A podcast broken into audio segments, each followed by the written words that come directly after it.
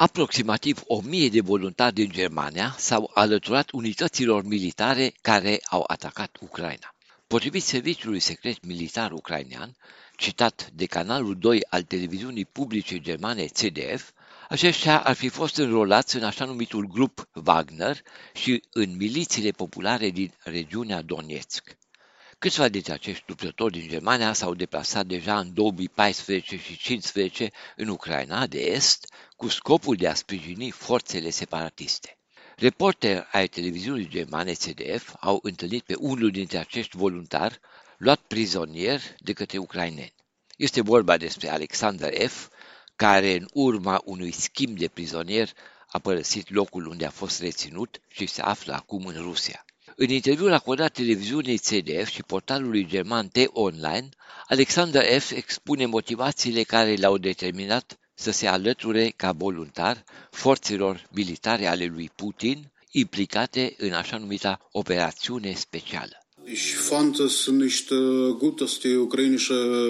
Armata ucraineană a început războiul, spune Alexander F., și de aceea s-a decis să ajute armata rusă.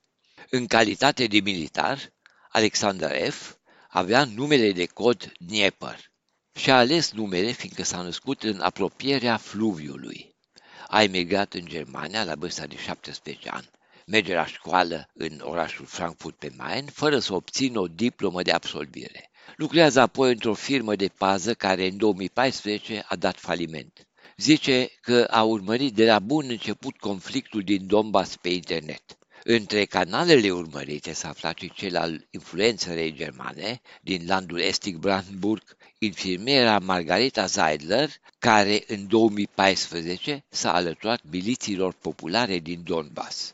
Es ist sehr wichtig für Sie zu verstehen, dass äh, in der Ukraine äh, an der Macht jetzt die Faschisten sind. Ea susține pe internet că în Ucraina se află la putere fasciștii care pun la cale un genocid nu împotriva evreilor, ci împotriva rușilor. Uh, es sind diesmal die Russen. Astfel de materiale propagandistice l-au radicalizat și l-au determinat pe Alexander F. deja în 2015 să se alăture milițiilor din Donbass. În cursul luptelor a fost rănit. Alexander F. a participat mai târziu și la luptele din Mariupol. Vădit, traumatizat de ce a văzut și ce a pățit, voluntarul preferă să nu relateze amănunte. Este cu mult mai rău decât într-un film, spune voluntarul. Es ist, uh, es ist kein Film, es ist viel, viel schlimmer. O altă influență germană, Alina Lip, a postat în vara anului 2022 videouri cu Alexandra F., afirmând că se bucură că știe că nu este singura germană care se află în regiune.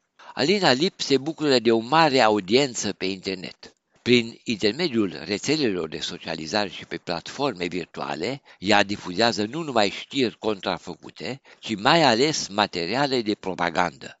Alina Lip, urmărită penal în Germania pentru propagandă de război, nu se află pe teritoriul german.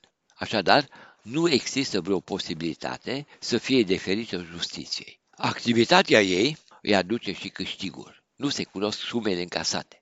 În Germania se bucură nu numai de susținerea unor fani declarați, ci și de sprijinul financiar al unor asociații ca de exemplu cea apropiată Partidului Naționalist Autoritar Alternativa pentru Germania, cunoscută sub numele de Badar.